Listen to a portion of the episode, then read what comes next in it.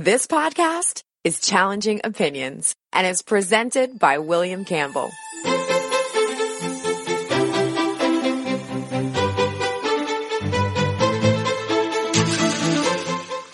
Thank you for downloading the Challenging Opinions podcast for January 14th, 2019. Although some people might like it otherwise, you can't impeach a president because you don't like his policies. In this show, I talk to a constitutional lawyer who gives the legal reasons why a president can, and according to him, should be impeached.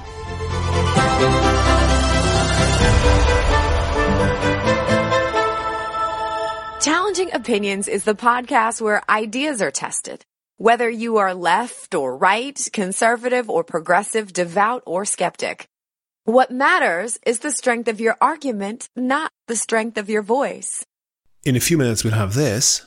People don't usually plead guilty to federal crimes that they haven't committed. Oh, yes, they do. People plead guilty to crimes they didn't do all the time if they're told by a prosecutor that that will get them out of being convicted for much more serious crimes that they did commit. That's coming up in a moment, but first I want to say sorry for the podcast being less than weekly recently. I've had a lot on my plate, but I've also just taken on help from an assistant producer, Nick Albertson. Hopefully, we will be more on schedule working together. Now, the interview.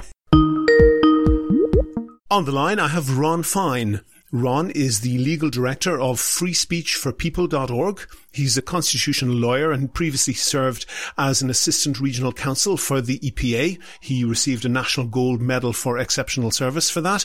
He's also the co-author of a book called The Constitution Demands It, the case for the impeachment of Donald Trump. I'm guessing you're not a Trump fan, Ron. Well, I would say that's accurate, and but the point I want to emphasize here is the issues that are covered in our book and in our campaign are not about uh, Trump's personality or about uh, the contested policies that uh, he supports when those policies are within the bounds of the Constitution. It's more about the issues where he's gone outside of the norms of the law and the Constitution and gone further than uh, these foundational principles allow. Yeah, you've got also a website called impeachmentproject.org, so clearly you're very much on one side of this argument. Isn't this going a little bit too far? That's a, a very serious uh, constitutional process to impeach a president. It has never happened. It's only really been attempted once. Uh, are you sure it's justified? Yes. So, what's important for people to know about the history of impeachment uh, is that Congress has the power to impeach uh, federal officers, including the president. Congress has impeached uh, many federal judges, and there has been a successful presidential impeachment process, which is Richard Nixon. Uh, although the process didn't play out to its full conclusion, he, he jumped he, before he, he was resigned. pushed. That's right, and you know that's that's a, a sign of uh, he recognized uh, the writing on the wall, and if he had stayed to play it out until its end, he would have been uh, fully impeached and convicted. So that process was uh, an example of how the system can work well. Okay, I understand what you're saying on that, but yeah, and I'm sure that uh, you know, maybe 49% of the listeners to this podcast will be saying, you know, go, yeah, impeach him. And 49% will be saying, what the hell, that's completely unjustified. I think though that those two different polarities will split down not by their view of the Constitution, not by what they think is uh, right for a president to do or not, but purely in a partisan way. You can't really separate this from the partisan opposition to the tr- president, can you? Well, the Constitution defines impeachment as both a legal process and a political process. Mm-hmm. It is partly legal in that it's based on constitutional standard, but it's partly political because the framers of the Constitution gave it to Congress Mm-hmm. not to the courts to decide impeachment. And they were well aware that there would be uh, an, an, element of politics in it, or else they wouldn't have given it to Congress. Mm-hmm. But what's important is for people to focus on the principles and to say that regardless of how I might feel about the president's views on tax policy or uh, or, or, you know healthcare policy. Let's focus on the facts and the legal principles. And if okay, a president there, from the other where I want done, to that's, where I want to stop you. And and I suspect, and I'm sure you'll push it back against this, but I suspect most of the people who will support you, and also most of the people who will oppose you on this, will be doing it because of their views on his tax policy and because of their views on immigration and so forth. But avoiding that, tell me the legal reasons, essentially give me your the the whole of your book in a couple of sentences. The legal reasons why you think Donald Trump should be impeached That's a great question. So, to answer that, I need to start with some background information Mm-hmm. on what the Constitution says about impeachment. The Constitution says that Congress can impeach any federal officer, including the president, for treason, bribery, or other high crimes and misdemeanors. Now, a, a lot of people understand what treason and bribery mean, but high crimes and misdemeanors requires a little bit of explanation. Uh, Some people are under the impression that high crimes and misdemeanors requires a federal crime, but what both the history of the Constitution itself and the history of how Congress has actually applied that standard for over 200 years show that impeachable high crimes and misdemeanors are serious offenses that undermine our constitutional democracy, whether or not they violate a criminal statute. And importantly, the purpose of impeachment is not to punish the offender, but rather to protect the country. Mm-hmm. So, with that background, I can explain the, the grounds for impeachment hearings. And it is important to understand that the impeachment process begins with hearings, begins mm-hmm. with a, a committee in the House of Representatives, usually the, the Judiciary Committee, which would gather facts, hold hearings, and then take a vote at the committee level on whether to recommend articles of impeachment to the full House. And at that point, with a fully developed record, the House of Representatives would take a vote on those articles of impeachment. And if it votes to impeach, then there's one more step, which is a trial in the Senate, uh, at which point uh, the president, uh, if he is uh, convicted by a two thirds vote, would be removed from office. So we've identified 10 distinct grounds for impeachment hearings. And the first one arose from the moment that the president took office, which is that he's been pocketing money from foreign governments, uh, from corrupt foreign dictators in particular. And our Constitution For example? specifically, for example, the United Arab Emirates, Saudi Arabia, She should know how, how you say, but that's a huge charge. He's been pocketing corrupt payments from corrupt foreign governments. How, how- what was the root of that, that money? Well, it comes through his businesses. So he has business interests both in the United States and abroad in uh, dozens of countries in which uh, he receives money through payments through these businesses. Now, before he was inaugurated, after he won the election, he said that he was going to separate himself from his businesses so that he would be in compliance with the Constitution. Which Sure, and, and he hasn't done, and he hasn't done that, and that would seem to me incredibly unwise. But lack of wisdom is not uh, a an impeachable offence. And if his foreign governments are, for example, booking out his hotels when they might not have previously, then you can be very suspicious about their motives, but you can't really say much about his motives, can you? You know, the, the framers of the Constitution put the protection against taking payments from foreign governments as a protection because they had seen what had happened in history. And it is hard sometimes to prove a bribery case. But when you see uh, cases where, uh, for example, uh, Saudi Arabia does a, a hotel, a massive hotel booking in uh, one of his New York City hotels that is single handedly responsible for keeping that hotel afloat during the last fiscal year.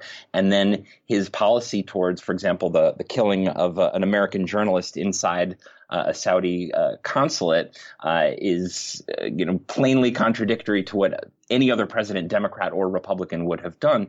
It gives rise to some suspicion, and that's the type of issue that the framers were concerned to uh, protect. That's why they put it in the Constitution, and that's why they specifically said it was an example of an impeachable offense. Okay, let, let me just check because you're the constitutional lawyer and I'm not.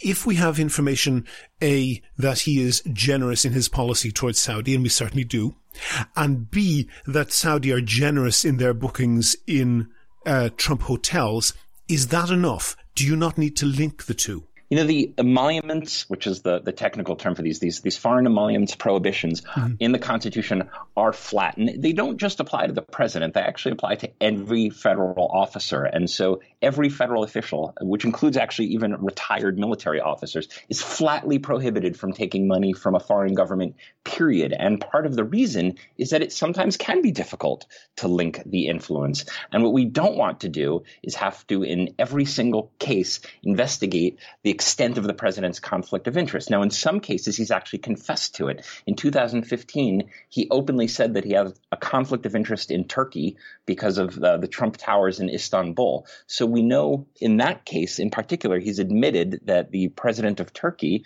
who's uh, an autocrat, has leverage over Trump because he can do things to uh, damage the Trump towers. In other cases, he may not have openly confessed to that type of conflict of interest, but it's always there. And that's why conflict of interest provisions, anti corruption provisions, are there to protect us from having to prove in every case. But so, in your view, as a lawyer, those two facts existing is sufficient a proving a link is not required. Not for a violation of this provision. Okay. Now, if we wanted okay. to say that so, he's, so, he's so reason number bribery, two. Reason number two. You, you gave you said ten reasons. So right. so give me reason number two.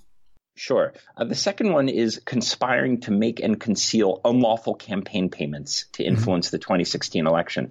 Now, he has been named in a uh, federal uh, criminal filing uh, as individual one. Uh, individual one is the mm-hmm. president of the United States, uh, in which his former lawyer Michael Cohen confessed, and the prosecutors, federal prosecutors, confirmed that individual one directed Michael Cohen to make illegal campaign payments to influence the 2016 election. Our election was decided by a very narrow in fact, you could say it wasn't decided by margin at all because he lost the popular vote, but the and and he won the the uh, the electoral college vote quite handily. But are you saying that a payment to these former porn stars that uh, are you sure you can call that a, a an election expense? Oh, uh, you don't have to take my opinion for this. You can take Michael opinion, Michael Cohen's opinion. He pled guilty to a federal crime, and the federal prosecutors and the judge have, have accepted that guilty plea. That's there's no question that's a federal crime because it's already been uh, entered into the, the federal criminal yeah, court. Yeah, yeah. Hold on, Michael Cohen said it. Michael Cohen clearly uh, is no longer a friend of uh, Mr. Trump.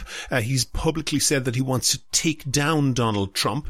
Uh, he could be motivated to lie people don't usually plead guilty to federal crimes that they haven't committed in these types of circumstances. Oh, yes, they do. People, people oh, no, no, prosecutors... oh, wait, wait, wait, wait a minute. People plead guilty to crimes they didn't do all the time if they're told by a prosecutor that that will get them out of being convicted for much more serious crimes that they did commit if you think that the payments that Michael Cohen made, which he has confessed were done at the coordination and direction of the president, mm-hmm. which were surreptitious payments uh, that were designed to prevent unfavorable information from coming out before the election, which the president's current lawyer, Rudy Giuliani, has said, imagine if this information came out in October when the debates were happening, uh, and, and which virtually all campaign finance experts and lawyers agree is a violation of federal campaign finance law, and which corresponds directly to some of the things that happened in the Nixon administration when they made surreptitious payments uh, to prevent unfavorable information from coming out during the 1972 election. Uh, no one is arguing seriously that there isn't a federal crime here. The question is. Uh, Trump himself has uh, is you know denied his involvement and, and, is saying that Michael Cohen is lying. The the factual evidence well, is clearly not clear. I, I, think that no one seriously believes when, when Trump denies that he had any involvement in this. Uh, and, you know, we have a tape recording of Michael Cohen talking about it with Trump. I, I agree. Nobody believes Trump. I don't even think Trump doesn't believe Trump uh, uh, on that. But it would be entirely plausible, wouldn't it, for him to argue that, well, I didn't want my wife to find out I was having an affair, so I paid, uh, so I paid off uh, this porn star. I, I, he could have said, I, I would have done that if there was no election going. Yeah. So first of all, that's not what Rudy Giuliani said, and Rudy Giuliani, as the president's current criminal defense lawyer, specifically linked it to the election timeframe, and the timing is critical. Mm-hmm. If this had happened, the, the, affair with Stormy Daniels happened in, I believe, 2006. Mm-hmm. So if this had happened in 2007 or 2008, then uh, that would be a lot more credible. But the fact that these payments were made in late 2016 with the election bearing down, nothing had changed in terms of his desire not to uh, embarrass his wife. But the fact that he made these payments both uh, for the Stormy Daniels affair and for the Stephanie Clifford affair mm-hmm. in the context of the, the summer and fall of the election are highly indicative that this was linked to the election. Okay. Ground number three? Uh, this is another election related offense conspiring to solicit and conceal illegal foreign assistance for his presidential campaign.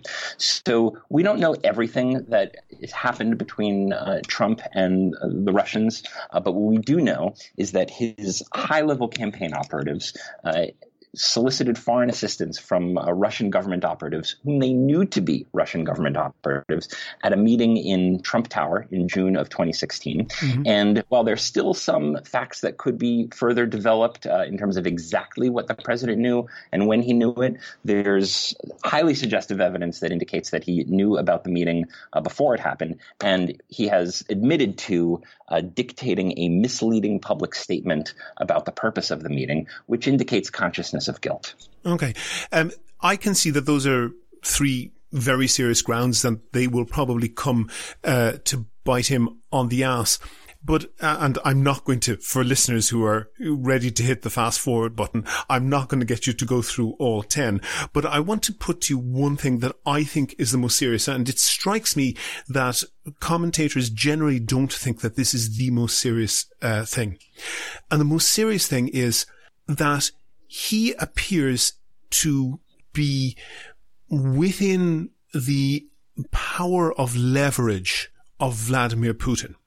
I don't know why that's true. One can guess and one can surmise, and there's been evidence of various quality brought into the public domain about that.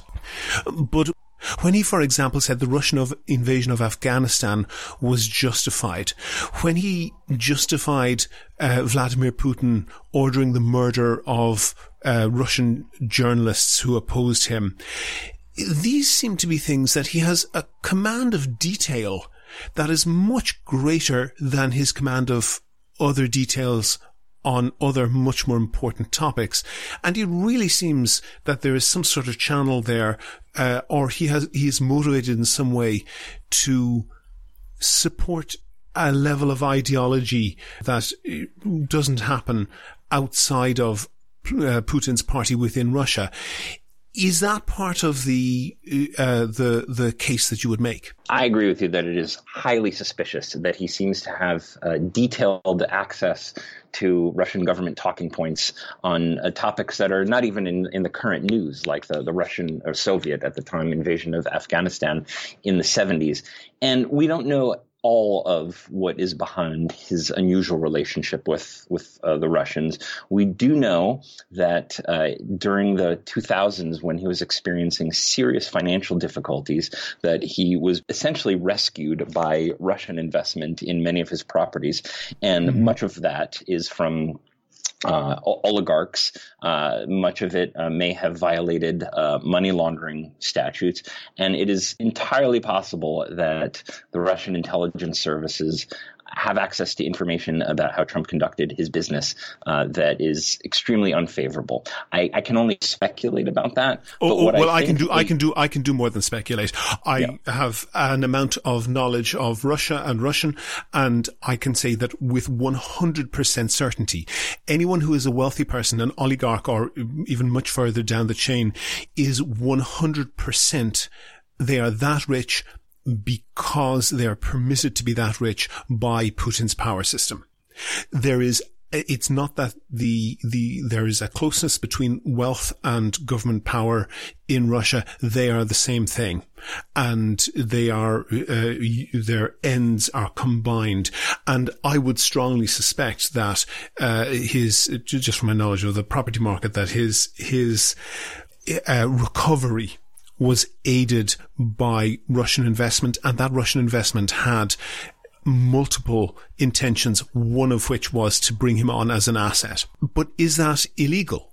So the, the details of the Russian investment, uh, some of which are, are still coming out, um, uh, will will vary, but I, I, suspect that much of it was in fact illegal if it was uh, done to to launder funds that were illegally obtained. And the more that comes out about this, uh, the more we'll know exactly which lines were crossed. But the key point is that it does seem that Putin has some leverage over him, and that's why uh, no one in his campaign was surprised when the Russian government contacted uh, Don Jr. and said that the, a Russian government lawyer wanted to meet to provide uh, campaign intelligence. Uh, and that it was part of the Russian government's support for his presidential campaign. So I, I, think there's some information yet to come out, and that an impeachment investigation could help bring this out. But what we already know is is damning enough. His his campaign's willingness to take that meeting, his consistent denials of any deals or business with Russia, even as we now know that he was still negotiating for a Trump Tower in Moscow uh, mm-hmm. for most of the 2016 presidential election campaign. Uh, his continued denials well into 2017. We just learned a few days ago that his campaign chairman, Paul Manafort, was sharing polling data with uh, uh, with Konstantin Kilimnik, who's a, a, member of Russian military intelligence. We already know enough, if not to finalize the case, certainly to start the investigation. Okay, when that investigation is done, I want to move away from listing uh, Trump's potential crimes or legal difficulties. But one thing that stood out from the uh, letter of intent that he signed to develop the Trump Tower in Moscow was that uh, Putin was to be given a free apartment. The, that the the top floor, I think it was, a penthouse was to be given as a gift to Putin. And I can see how many people would say, you know, say immediately that stinks like hell as a bribe. But if you're somebody doing business in somewhere like uh, uh, Russia and you want to sell lots and lots of multi-million dollar apartments in the center of Moscow, eh, that could also be viewed as a pretty smart marketing move. Hey, buy an apartment and pay, you know, pay a premium because the president of a country owns an apartment in this apartment block.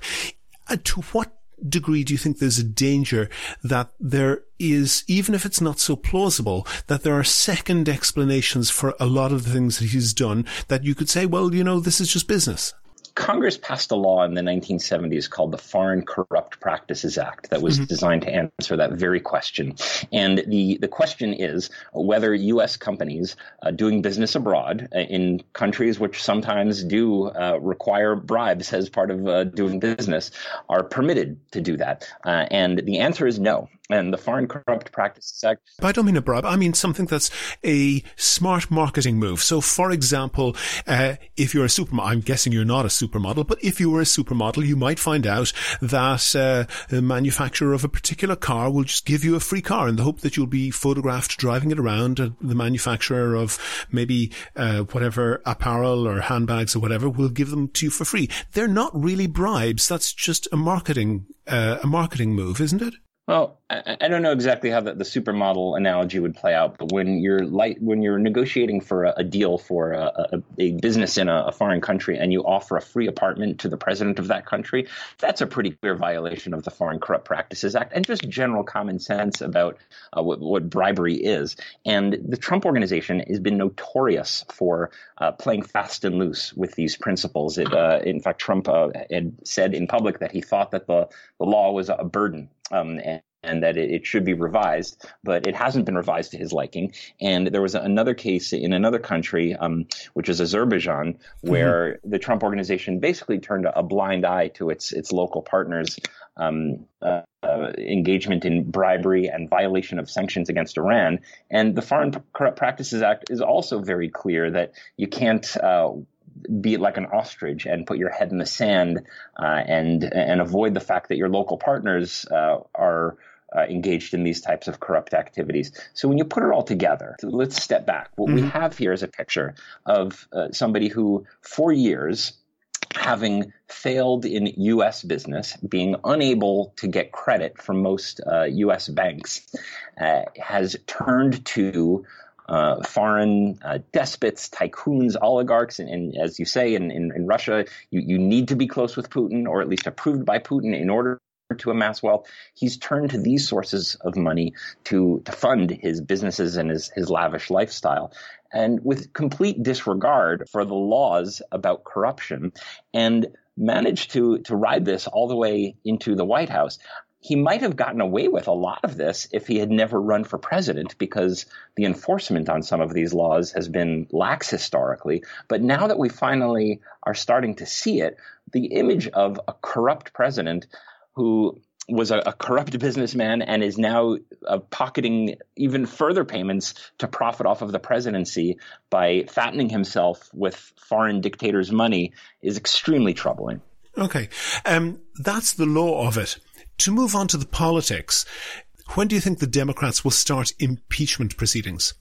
Well, we've been advocating for impeachment proceedings to be started for a long time, including uh, under the Republican House. But un- unfortunately, uh, right now, the uh, leadership of the Democrats in the House has been slow rolling uh, anything regarded to impeachment. There's substantial support from the rank and file and from the grassroots, but uh, the, the, Speaker of the House is is trying to put the brakes on it. So we're trying to make that case to change that. Politically, do you think that she should authorize a machine gun approach or a sniper approach? We think she should authorize an investigation. So an investigation. Sure, yeah, but you can investigate a hundred things. No, no, but you understand my point that she could start eh, from what you say, perhaps dozens of investigations, or she could just focus like a laser beam on the one weakest point. Which do you think is politically smarter? Oh, I understand your question now. Uh, we think that the committee should be given the rein to uh, to follow the evidence where it leads, and an impeachment inquiry can look beyond just the laws on the statute books in order to find uh, what whatever the facts may bring. Mm-hmm. And the the grounds for impeachment hearings may expand as time goes on. That that certainly happened in the case of Richard Nixon. And the key part is to start the the hearings, to start the inquiry, and at that point we'll be able to talk about the scope of the inquiry. But in the meantime, uh, until that investigation starts, that's got to be the primary focus is is launching the investigation. Okay, um, can you tell me? Do you think that at the that's at the start? Do you think towards the end of the process, it will end up with an indictment or with some sort of political deal that he, he would perhaps leave office in return for uh, investigations being halted? It's hard to predict at this point. We we do have some historical precedent. Uh, in in the 1970s, uh, the vice president under Richard Nixon uh, resigned under criminal indictment as part of a, a, plea agreement, and then ultimately Richard Nixon himself, the president, resigned uh, in exchange, uh, essentially in exchange for a full pardon for his crimes. Agnew was the pre- the vice president, yes. Agnew was the, was the vice president who yeah who resigned as part of a plea deal. Richard Nixon shortly afterwards ended up uh, resigning and was then given a full pardon from Gerald Ford, who by that time had become the vice president and then succeeded to the presidency on Nixon's resignation. Uh, we think that it, it's important to, to remember that the purpose of impeachment, again, is to protect the country, not to punish the offender. So the question of his criminal liability is actually separate from the question of his impeachment, but it is not uh, unreasonable to speculate as to how it might play out. And what I think is the, the best outcome is for him to leave office, whether through resignation or through uh, you know the full impeachment and conviction process, and then let the criminal process play out separately. So President Pence yeah, and, and, and President Pence uh, will then you know have to uh, make the decisions uh, about um, you know how far he uh, intends to go in terms of whether he's going to adhere to the, the constitutional limits uh, and and you know finish out the presidency uh, without crossing those boundaries, or if he's going to do the same type of things as, as Trump. But I, I have confidence that with uh, an impeachment process uh, going through, that Congress would be emboldened to be a check on the power of President Pence at that point. Do you think Cohen will testify against him? I think Michael Cohen has uh, given up uh, any hope of, the president ever doing anything for him. And I think Michael Cohen will be fully prepared to testify. And he knows a lot of what the Trump organization has been involved in for over a decade. I think he has quite a story to tell. I'm not going to ask you for your full life story, but um, I'm thinking more of the reasoning, the, the, the motivation. What moved you from the EPA to deciding to write this book? Well, I left the Environmental Protection Agency because I had become convinced that the biggest obstacle to environmental protection in our country uh, was the influence of uh, um, unchecked uh, wealth, uh, wealthy interests, big money in politics, uh, distorting the political process. And so, Free Speech for People, our organization, was founded to fight the influence of big money in politics.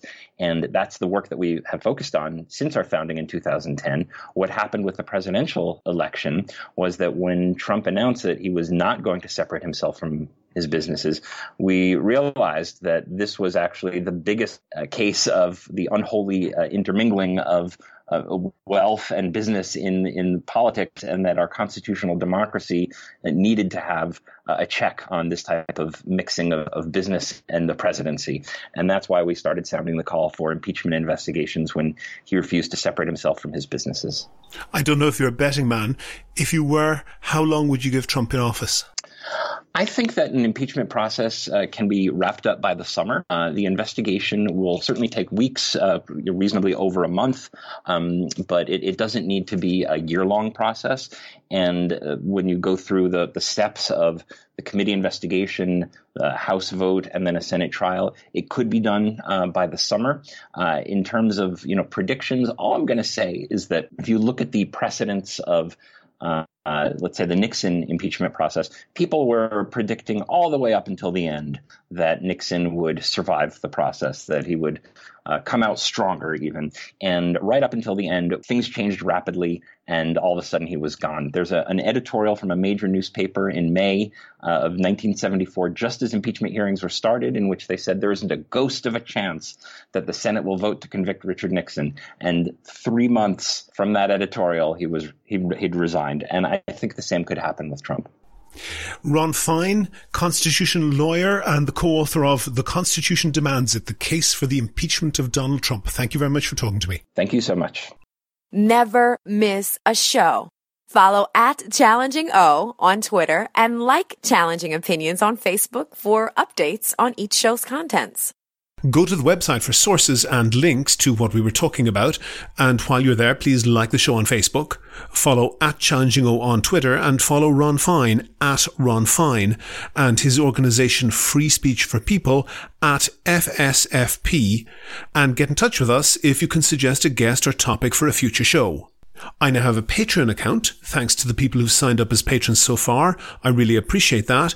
It means that we can devote more time to research and finding interesting guests, and hopefully we'll be doing that in future. And if you could do the same as them and sponsor the show for a dollar or two per show or per month, all the details are on the website. And you can find out how to subscribe to the podcast for free on your computer, on your phone, or by email. It's all at www.challengingopinions.com. The Challenging Opinions podcast is produced and presented by me, William Campbell. The assistant producer is Nick Albertson. Thank you for listening.